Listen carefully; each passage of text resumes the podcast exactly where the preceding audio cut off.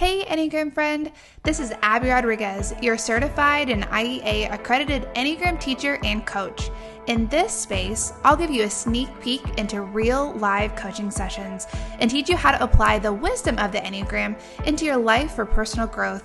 The invitation each episode is to take on a posture of curiosity curiosity about yourself and others, so that you can shift from merely surviving to fully thriving in your everyday life. Visit my website at abbyrodriguez.com and listen into this episode to learn more. So, after our coaching conversation with our type 2 about setting boundaries, um, I wanted to offer some thoughts about boundary setting. You know, setting boundaries really starts with an awareness of what you need, right? You don't know what boundaries you need until you know what it is that you actually need. And that's the part that can be really tricky for type twos. You know, it can be really hard to access what you need. It's almost like the volume is turned up really loudly on others' wants and others' preferences and others' needs. And so sometimes it can be really hard to decipher your own. They they kind of just get repressed. And so if you're not sure what you need, a really helpful thing to pay attention to is when your feelings get hurt or you feel really angry about something. Those big emotions, those emotional reactions can be really helpful clues in giving you yourself some awareness that you're repressing your needs. It's it's almost like they are the alarm or the warning signal that a need is being repressed. And so when you notice those emotions that you're feeling hurt, that you're feeling angry, that you're feeling sad, that you're feeling rejected, hopeless, afraid, um, name it. Give yourself some space to acknowledge it and to feel it, to sit with that emotion, to allow yourself to be sad, to be hurt, to be afraid, whatever the feeling is, um, so that you can actually process it, that you can be with it rather than trying to fix it or change it. And so, as you experience that, also being curious, you know, this non judgmental inquiry into why am I so hurt about this? What did I want them to do that they didn't do? And also, as you sort through that, you know, what might be the underlying need that I really want to get met here and it's not. It's not getting met in this relationship or in this group or in this setting. And that can be a really hard process to do on your own. You know, my hope is that you have a good group of friends or maybe a good friend or a partner that can hold that space for you, not to give you advice, but to be curious with you about what you're feeling and why you're feeling that way. And honestly, coaching is a really helpful space for twos uh, in this way to be able to acknowledge their feelings and and to name their wants and needs. Um, and so that's a really helpful space if you need some support in that area. Once you are able to name your feelings and allow yourself to process that and sit in it and be curious about it, um, consider what it is that you might need because of that feeling. If it feels daunting to name your needs, um, you may not realize this, but you can Google a list of needs, and there are different charts and lists that will come up um, to help you just to have some a visual of what might even be needs that I have, and to kind of spark that curiosity for you as you look at that list rather than trying to you know create something out of nothing. Sometimes it just feels like there's this blank um, that it comes up in that space of what, what do i need? And so sometimes it's helpful to look at a list. Um, what do you need? What's on that list? In a committed relationship uh, sometimes you can just very overtly communicate you know i'm feeling really afraid and the need that i have is is to feel more safe and secure or supported in this. And you can talk through how that need might be met. But not all relationships are committed. Not all relationships are mutually beneficial. There are some that are one-sided. Uh, there are some that it, you know, it's not this even back and forth exchange based off of their commitment to the relationship or their maturity level. And so sometimes that a process and communication, um, it's actually more of you stating a boundary because you're you know this there's a need that you have and so rather than offering this is a need I have and this time fixing it. Uh, it's more so of like, hey, I think it's really helpful for me to not spend so much time in this space or to have more, um, you know, limitations around my uh, energy or around my finances or whatever might be. You don't have to communicate the whole process of discerning this to your coworker, right? You can just say, hey, I, I think it's actually pretty unhelpful for me to give you advice in the middle of the night. Uh, so I'm going to need for us to limit phone calls past this hour, right? You don't have to be vulnerable and explain the whole process um, because they're not a committed, mutually beneficial relationship. They It's kind of more one sided of they need guidance from you, not that they're offering that back. Uh, and so being cognizant about that piece of it too. So, in addition to communicating boundaries around your time and energy, you know, the types of conversations that you're willing to have, whatever it is, the invitation for twos is to also be intentional about staying present, especially when you're with others, to stay present to yourself so that you know where you stop and the other person begins. You know, twos have this this up and outward focus of attention on others, this kind of energy that goes up and out towards others to foster connection, to be in relationship with. And the problem with that is that so little of their uh, attention and focus focus remains inside themselves. You know, when you're in conversations with others, it's almost like you physically leave your body behind and you're going outwardly um, with feeling energy and heart energy to connect with others. You know, we will commonly use this phrase of "I'm just a person that wears my heart on my sleeve." You know, it's it's kind of this sense, but the problem with your heart being on your sleeve is that it your heart is outside of yourself and you need your body, your physical body to be a natural boundary to protect yourself. And this is really the same uh, the same thing is true with twos. You know, when you are going outside of yourself, when your energy is up and out to connect with others, you don't have the natural body boundaries that your body creates to protect you. It's hard for you to know where you stop and the next person begins.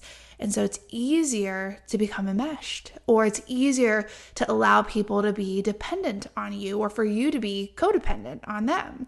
Um, and often these things, they're happening so subconsciously, right? It's, um, you know, that those things are happening and we're not aware of them. Um, and often when others are accidentally stepping on us, they're not aware of it either. And so, um, this is easier in a coaching space, but if you will indulge me, I want to try to demonstrate this a little bit better for those of you that are listening. So, I want to invite you to think about a relationship that's really challenging for you right now. You know, maybe it's just one of your kiddos, a difficult relationship with them, the difficult season you're navigating. Maybe it's a coworker that's been harder for you to connect or just kind of hurts your feelings. Maybe it's your mother in law who seems to make backhanded compliments or do things that feel uh, like she's always communicating you're not good enough, right? Whatever the person is, whatever the conversations around this, I want to invite you just to think about that relationship. Think about the conversations that you have, the attempts that you've made to connect the confusion that you feel around how to show up well in that relationship, how to help. Let that just kind of swirl. Let that be a part of your thought process right now. As you think about all of these troubling aspects, this relationship that just feels so hard and challenging, I want you to kind of take a breath and sense in to your physical felt sense of your body. So, is there, what does it feel like? Is there a tightness in your chest? Does it feel like there's um, shallow breathing, like it's really hard to get a full breath? Is there kind of this anxious feeling, like this buzzing sensation at the end of your fingertips? What does it feel like, this swirl of confusion and difficulty in the relationship? What does it feel like? Is there a discomfort? Is there a tightness, a constraint, a heaviness? What does it feel like? Now, I want to invite you to take a deep breath in through your nose and out through your mouth. and take another deep breath in the same way, but trying to get the breath all the way down into your lower belly. Continue deep breathing, feeling your feet on the ground, feeling your seat in the chair if you're sitting down as you continue to breathe deeply. Feeling your hands, your fingertips, wherever they're placed. And breathing deeply one more time in through your nose and out through your mouth. Now, how do you feel? Is that tightness in your chest gone? Is the shallow breathing alleviated? Is that buzzing, anxious feeling, has it subsided? Do you feel more present, more back in your body? You know, this is this feeling when we're allowed to let go of that internal chatter and the chaos of trying to sort through and fix and mend and give in these relationships when you can come back into the present moment. Uh, this is what we often refer to as being grounded or being centered. It's almost like your heart space was swirling with all the what ifs and the feelings around relationships. But when you come back to the present moment, when you come back to the breath, when you come back inside your body, it's almost like that heart space gets tethered back in place into your body where it's supposed to be. And so when you're interacting in conversations with people that you know are really triggering, that tend to hurt your feelings, that tend to cause an emotional reaction for you, there's an invitation there to be present, fully present and grounded with your heart space tethered back into yourself, your heart space tethered into your body. If you can approach the conversation, the moment, the gathering, whatever it is, more grounded and centered, there's a natural boundary that happens because your body is protecting your heart space. There's a natural grounding and natural boundary that happens. And so, um, you know, in a coaching space, I get the joy of bearing witness to this, you know, as I go through those steps and people share what it feels like for them. And so, unfortunately, as you went through that exercise, um, we didn't get to share in that same way. So I'd love to hear your experience, what that experience was like going through that that visualization and somatic practice. Um, just leave your your comments either um, on Instagram when I post for this episode, or even in a um, a review wherever you listen to podcasts. I'd love to hear what that experience was like for you. Okay, till next time, friends. Hey, Enneagram friend. Are you interested in learning more about how to use the Enneagram in your everyday life? I'd love for you to join one of the upcoming workshop series that I hold over Zoom.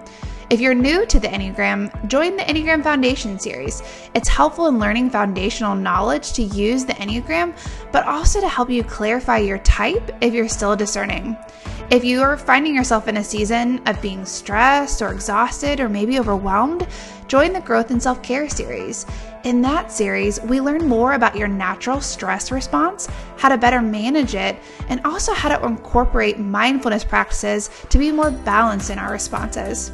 Or if you're just trying to do relationships better, better understand your spouse, your mother in law, your coworkers, or really any relationship in your life, join the Enneagram and Relationships Workshop series. All of these series are coming up this season, and there's always new groups for- forming. Uh, the groups are limited to 15 participants because they're interactive and discussion based, so you can truly learn the system and learn how to apply it in your everyday life. The workshop series fill up quickly, so register now at abbyrodriguez.com backslash enneagram dash sessions. I'll see you there.